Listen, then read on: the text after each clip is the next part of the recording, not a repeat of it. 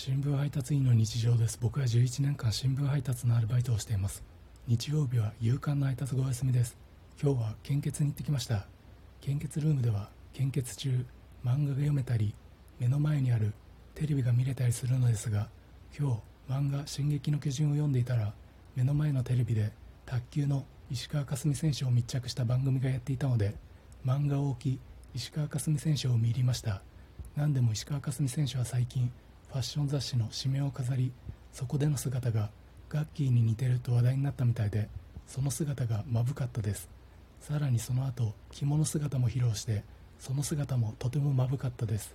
番組が終わり「進撃の巨人」を読むのを再開し集中するためにテレビを消しました。さっきまでまぶい石川佳純選手が映っていたのにテレビを消して暗くなった画面には不気味な僕が映ったので吐き気がしました。